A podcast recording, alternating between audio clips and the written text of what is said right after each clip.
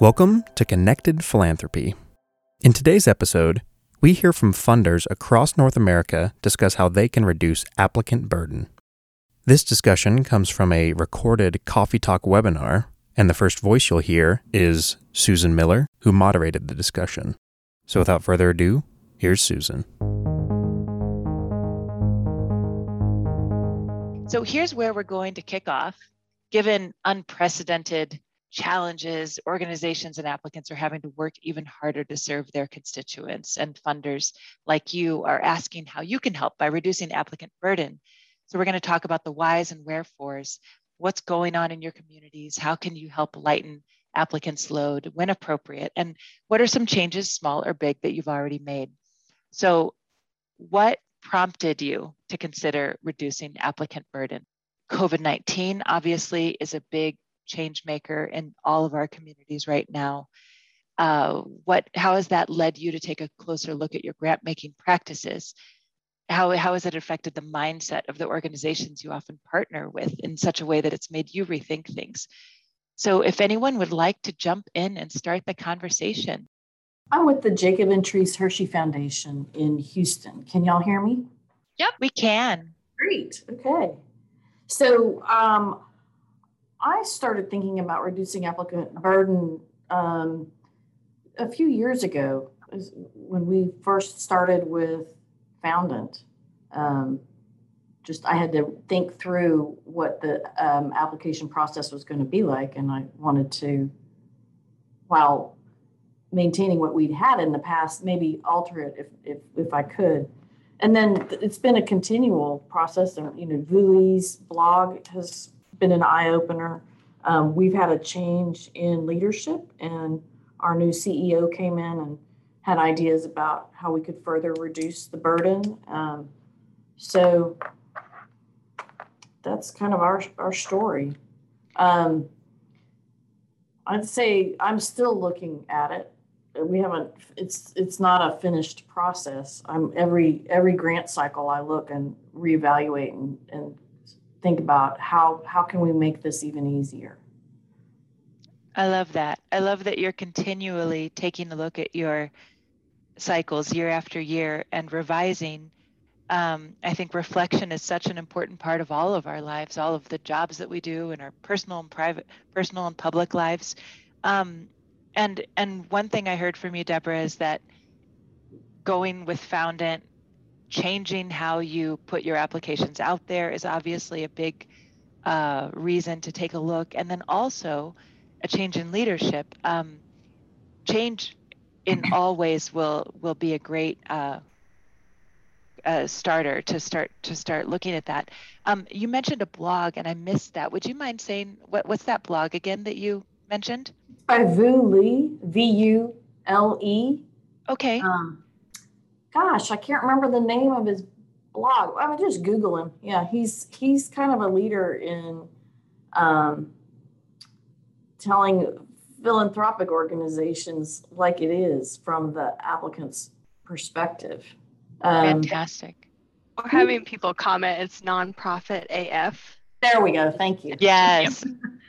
I have uh yes, yes, I've definitely heard of that one. That that is fantastic. Fantastic. Um, I think we have. Oh, go Pete ahead. Grant, Pete grant making also. There's there there's a lot of conversation, and you know is still occasionally about how to how to reduce that. And there's a whole there's a whole initiative around that. It's got a name too that I don't remember. I'll let everybody else fill that in. I'm gonna un- I'm gonna mute myself now. Fantastic. Uh, did we have another hand raised? The reason that we started considering uh, reducing the applicant burden was because we were not getting a very diverse uh, group of students who were applying for our scholarships. And we felt like we had to address this and make them more um, available or more convenient or whatever for um, every uh, student to be able to apply. Wonderful. Janet, did you say where, what organization you're with? Oh yeah, I did that when I was muted. Um, I, I am from the Hancock County Community Foundation in uh, East Central Indiana. Wonderful. And then, so when you realized that you weren't getting a diverse pool of students, What did you do to start changing that? Well, for one thing, we um, we took out any extra letters of recommendation requirements um, because uh, this seemed to be hanging students up. And there were also times when the letters weren't being submitted in time and that thus um, disqualifying the students from the scholarships. Um, we switched to the um, UA so that they only had to submit information once and it automatically is sending them to the scholarship applications that they qualified for. Mm-hmm. And um, we're providing FAFSA workshops. We've done this for a long time at each of the schools because we do ask for FAFSA information for scholarships that are based on financial need. So we're helping them to get that done in a in a uh, quick fashion. Um, Wonderful. So those are the main things I think that we've done so far, but we would like to make it even easier. That's great. We're hearing a lot of trends towards eliminating that third party um, letter of recommendation, especially on scholarship applications, as that being kind of a blocker for a lot of students. So um, interesting to hear that you are in that same in that same world. Um, is anyone having conversations with their partner nonprofits or or the students if you're if you're a scholarship provider um, in your communities? My name is Maximilian Eiley. I'm with the Gifford Foundation. We're a small foundation in Syracuse, New York. And we've actually been addressing both the applicant burden issue as well as uh, trying to have more conversations with uh, all in one with a new approach that we're taking with our follow-ups process. We recently did a big review of our follow-up reporting process on grants and found that um, it was really easy for the written reports we've been receiving to pile up. We found that we often had to reach out to applicants with more questions after we got them. And we also found that applicants loved hearing from us uh, when we mm. did that. So we are now exploring a new approach where instead of having them submit a written report, we have them set up an interview and we ask many of the same questions, but we are doing it over Zoom or in person, and then we can write up our own summary after the fact. So it allows us to tailor the conversation to their specific project, have more conversations, and uh, stay on top of it better. I love that. And of course, as a proponent for Foundant, I, I love the option that you have to sort of fill out their follow up form, turn their follow up form into a, a report that you're filling out as you have that live conversation with them, whether on Zoom or on the phone or what have you. It gives you both that record storage, but also the personal interaction with the applicants there. That's fantastic. Yeah, Foundant's made it very easy. And so far, the feedback has been very positive from Grant. Love that. I love that. Thank you so much, Max. Sure. Anyone else? Hi, um, I'm with Jefferson Community Foundation in Washington State. Um, you know, I think that for us, really um, look at, I'm the development manager there. Um, looking at some of our reducing applicant burden really came with our commitment to um, racial justice. And, you know, our organization has um, hired a consulting company, a, a BIPOC consulting company to help us look over our application process and just to make sh- with a real eye on equity. And I think for us, that's really been our commitment to reducing burden for applicants is an eye on equity. And um, some of our our president and our nonprofit liaison even took a racial justice literacy um, 16 week course offered by a local woman in our area. And I think really um, looking at the ways in which white supremacy impacts the granting process has been really instrumental in the ways that we're looking at making changes. Um, and I think that for us, really grounding ourselves in that commitment to equity um, before we can even jump in and make huge changes has been important. Not that we're stagnant, but I think that really understanding why equitable changes and grant processes need to be made is has really driven us. That's fantastic. Fantastic, which kind of leads us to our next um, question with what's required to make these changes and you kind of lead us there a little bit ash is like a, a deeper look into the all the factors internal and external in your community um, what systemic issues are going on in the world or in your locality um, do you need to have conversations with your staff or board? Can you just do this on your own? Um, i'm sure that that some of these questions are overwhelming in some ways and and kind of bigger than all of us and but but you have to start somewhere right? So um, what else does anyone else have any thoughts on on you know you can you can change a question on your application pretty easily but what's the thought process and what's the the smaller macro and micro ways that you are looking into this?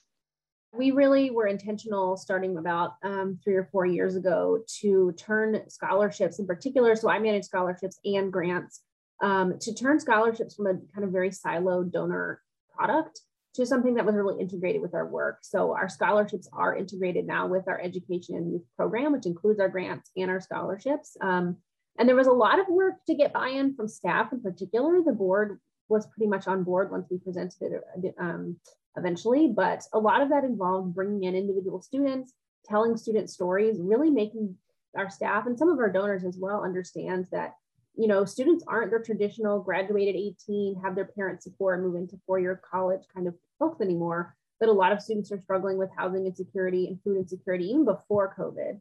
Um, but just presenting that that student picture. So we did um, pre-COVID a um, uh, I, will call it a field trip, but an event at one of our community colleges where we toured the food pantry there. And we had students talk about, you know, emergency assistance and how important that was.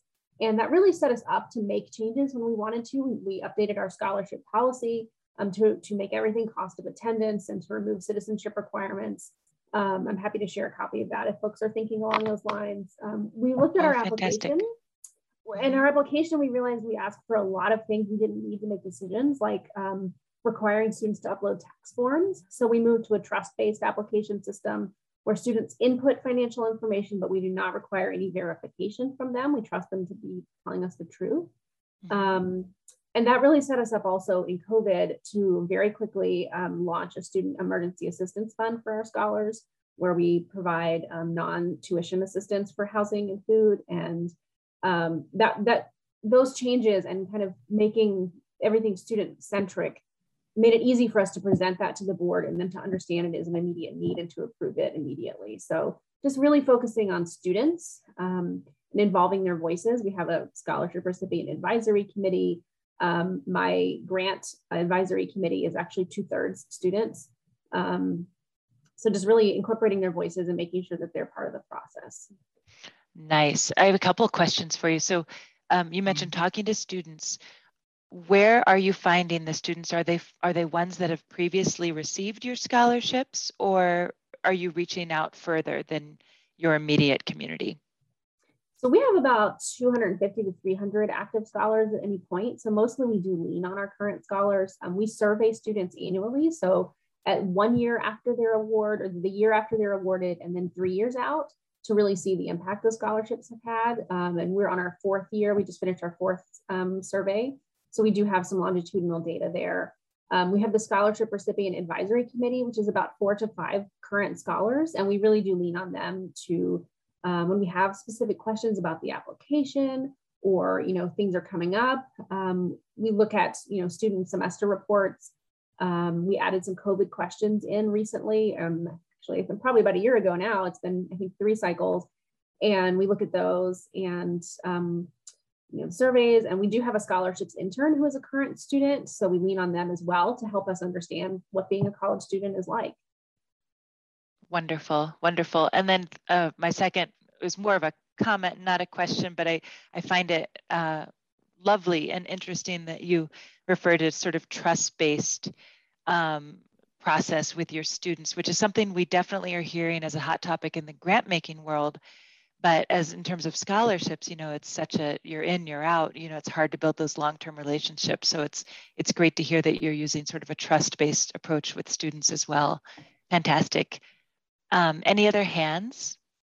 I'm with the Veatch program uh, and uh, we are we're we're consistently uh, trying to figure out how to uh, reduce burden applicants uh, for our grants, uh, many of which are are um, renewal general operating support grants. Uh, the nitty gritty that we just did uh, this past year was um, printed out all of the questions and put them in an Excel sheet and had um, our program officers, who are the ones that are using this information the most, um, rank each question on a scale of one to three um, for how how much work is this for the applicant, how much how important is this information for our internal processes and how important is this information for our board members?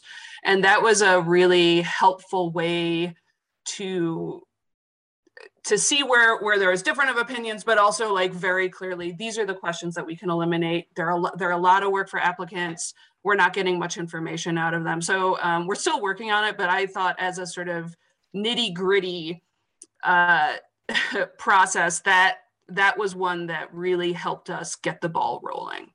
Sounds i love that. I love that. Um, i mean and how often do we do that kind of really deep dive reflective work to say you know sometimes we're so used to asking the same thing it's we, we're doing it because we've always done it right? You know why why change now? But to actually take a look with a fresh perspective fresh eyes and to say do we really need this information? And um, and what's the what's the burden on the applicant to be asking this fantastic anyone else have any thoughts on that Yes, hi. Uh, this is me, Pallavi Bharadwaj, and I'm the program manager for the GWB, Geoscientists Without Borders program. So um, for us, um, it's also a beginning process because we are also new and we do very technical and science-based applications because it's geosciences.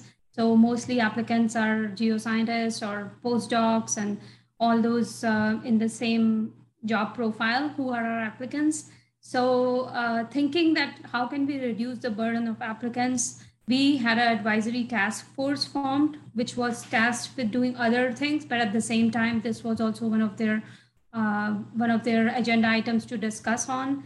And uh, one of the items that came out is they suggested that first of all, we should try and reduce the burden in terms of our LOIs and full proposals forms. So okay. we are trying to do a template in Foundant again uh, try to do it pretty lean now from what it is. So our committee chair and our committee members are all weighing in and trying to refine it as much as to fit it into maybe two, three pages for the applicants instead of the 12, 15 pages that they have to submit right now.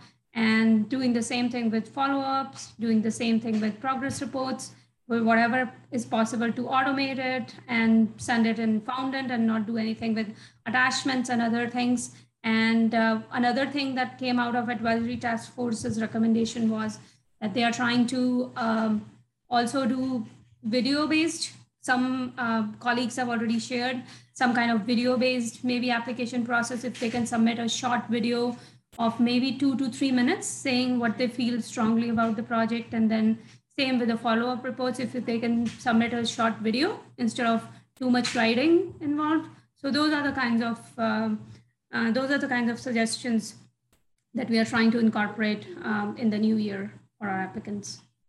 Wonderful. And uh, hopefully without putting you too much on the spot here, what kinds of questions have you decided could go by the wayside if you've come to those conclusions already? What what kinds that are absolutely necessary and what's what's maybe not so necessary? Yeah, um, so the committee's chair is very uh, very careful about asking them as little information as possible to validate.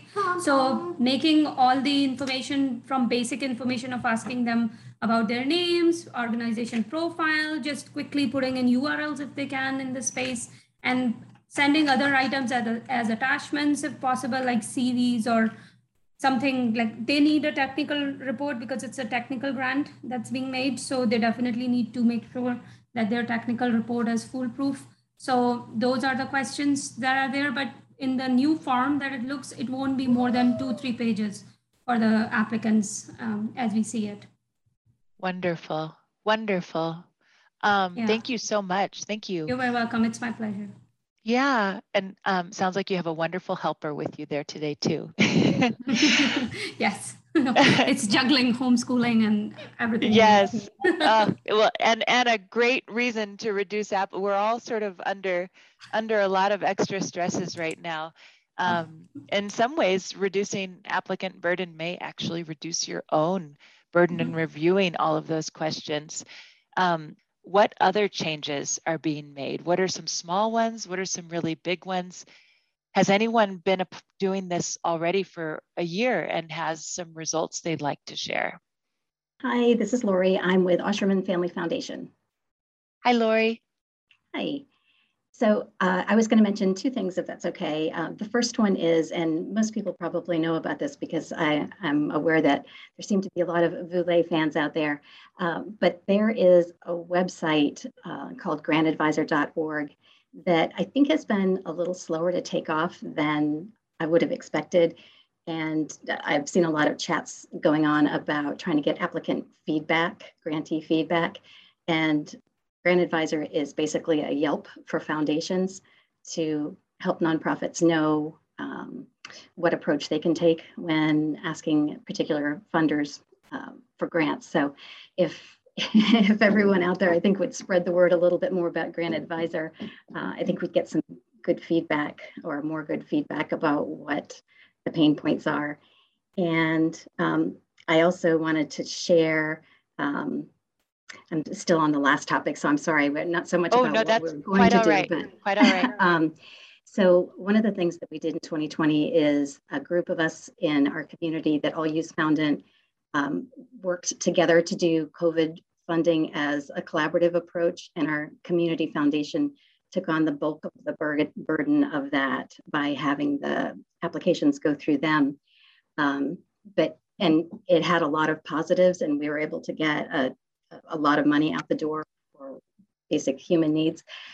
Um, but our, our pie in the sky, what we'd really like to do eventually is to actually have truly collaborative grant making where um, the nonprofits that we all sub- tend to support could just submit one application and it would be somehow um, through Foundant or some other method uh, distributed to all of us so that we could say how much of the pie we were going to to handle as our piece of it.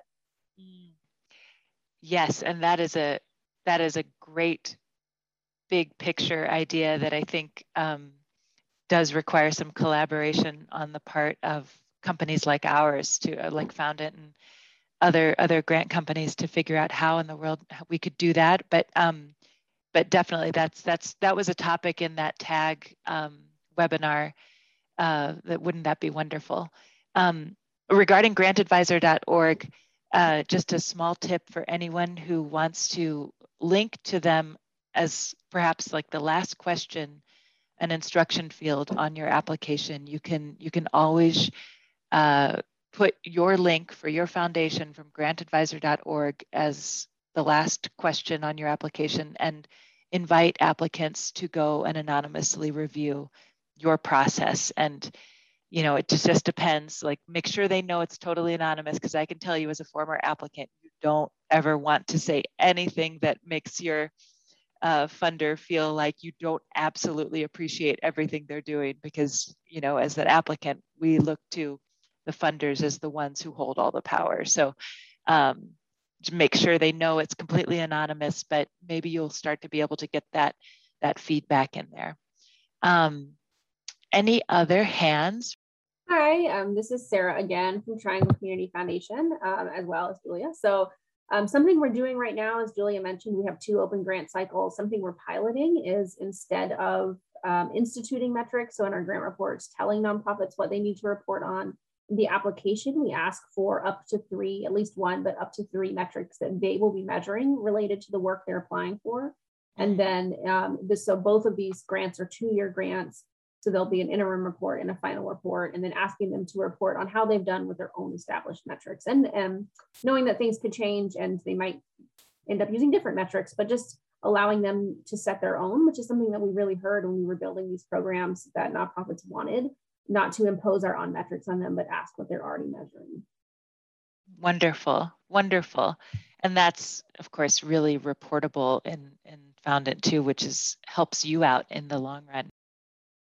I'm with the Sally Mead Hands Foundation. And um, one of the things that we've been doing is, you know, we have the LOI uh, stage and we have the application stage. And if we have applicants, and we, we don't take unsolicited applications. So if we have applicants that um, are asking for the same project year after year, um, you know, we oftentimes give them a multi-year grant so that they don't have to apply for the same project multiple times. Mm-hmm. And then the other thing that we do, if um, you know, we don't know from year to year if they are going to apply for the same project, but if they do, and you know, we see it come in on the LOI, uh, we make a much simpler application form so that they don't have, you know, they can provide us some financial information, but they don't have to answer a lot of the text questions.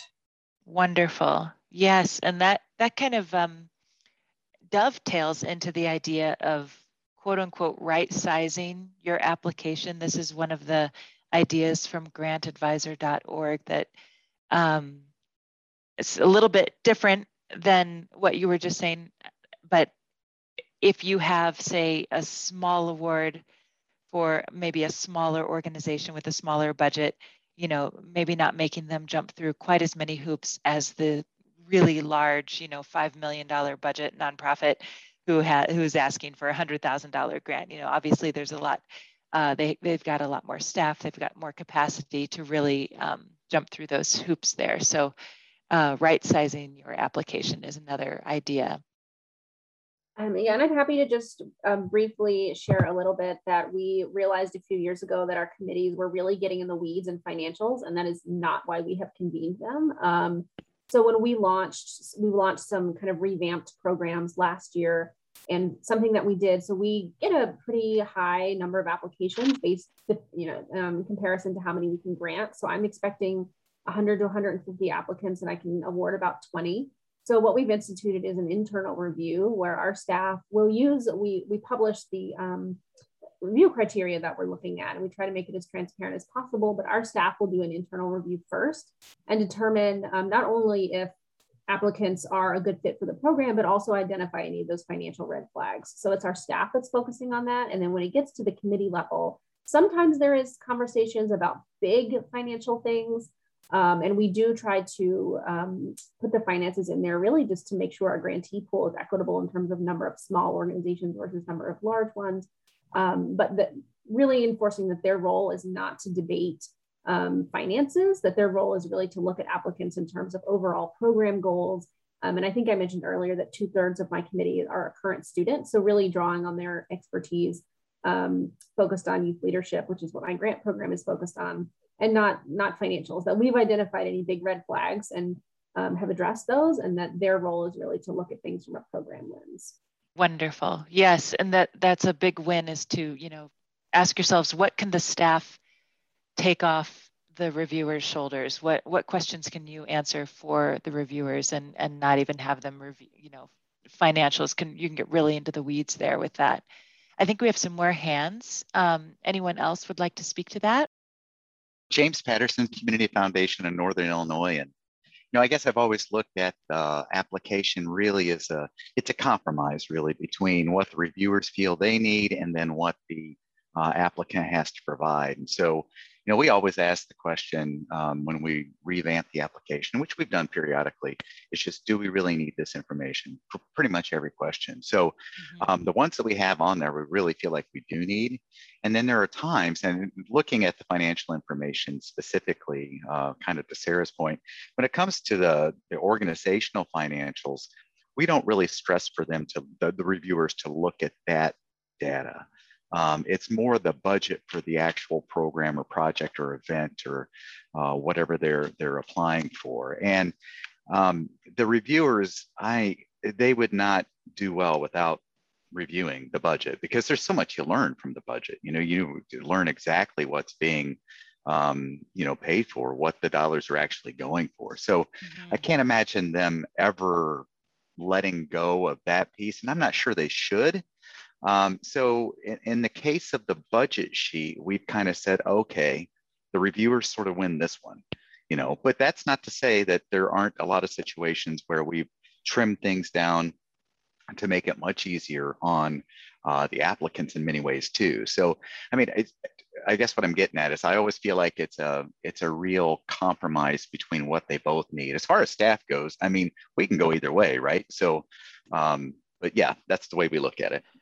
For sure. I mean, obviously, there's always going to be things that you absolutely need to know. You can't uh, grant in thin air. So um, it, it is definitely a, a reflection process with yourself and your staff and your board. Like, what do we need to know and, and what can we let go? I'm Lindsay. I'm from the Community Foundation of McHenry County in Illinois. Um, we previously were under a larger organization, and so now we have the freedom to kind of update our processes. One, because we have Foundant, and two, now we don't have this criteria that's already in place for us. Mm-hmm. Um, so we're kind of moving towards, I know a lot of um, organizations are doing the general operating and we're doing project and general operating. So, and I kind of saw that in the chat that some people are saying, well, if we don't have project based grants, then what financial information is provided. So I'm just curious from like a foundant perspective, how people are kind of handling a grant cycle if they are allowing the projects and general operating because we're finding that problem with the financials and it's just making things really tricky. So it's almost like getting to the point where we may have to do a lot of branching, but I'm curious to know how everyone is kind of handling kind of scaling those applications for grantees to allow them to apply for both um, project and general operating. Do you mean to apply for both project and general operating within the same grant yeah. cycle, the grant Oh, okay. And Does within anyone Foundant. So it's like we have one standard application and they can apply for either um, using the same application, but it's like, oh, well, should we maybe be having only a project-based application and a general operating separate? Because right now we're using the same application. So I'm curious. And then, you know, that affects their budget information they're submitting. So we're kind of trying to work through that. And I'm just curious if other foundations are handling it that way, allowing applicants to choose how they want to apply, but then how does that, you know, affect their application? Sure. I see um, we've got a couple hands that I think may want to respond to your question there. Yeah, James Patterson Community Foundation Northern Illinois again. And just uh, as a response and how to use the application, we don't we don't do operating support specifically, but we have different types of support that we offer. So maybe for an event or for a pro- program or for a project, each of those, or, or actually just for consumables too, um, each of those um, sort of require different information or different types of questions. So we use the branching functionality um, quite liberally to really be able to ask just the questions that we need for those specific support types. And in that way, I think it keeps the questions down uh, for them. And, and we do the same thing actually in terms of right sizing the application um, with regard to financial information. So if they're requesting, you know, less than, I think it's like 10,000 or something like that. Um, if, if they're requesting less than that, then they don't have to provide as much financial information back up. So, um, but we do a number of those things with the branching capabilities, which has been really helpful. Fantastic. Um, well, we are getting close to the end here. I just want to say thank you so much, everyone, for your participation today. Uh, thank you, Brittany, for organizing. Thank you, Rika, for co hosting here. Um, the conversation has been fantastic. Obviously, this is a super hot topic. We're really glad you joined us today. And everyone, have a wonderful day. So that was our conversation. New episodes of Connected Philanthropy release every other Monday, so make sure you subscribe if you'd like to hear more conversations like this. Connect directly with other members of the philanthropic community by joining community.foundant.com. From all of us here at Foundant, thanks for connecting.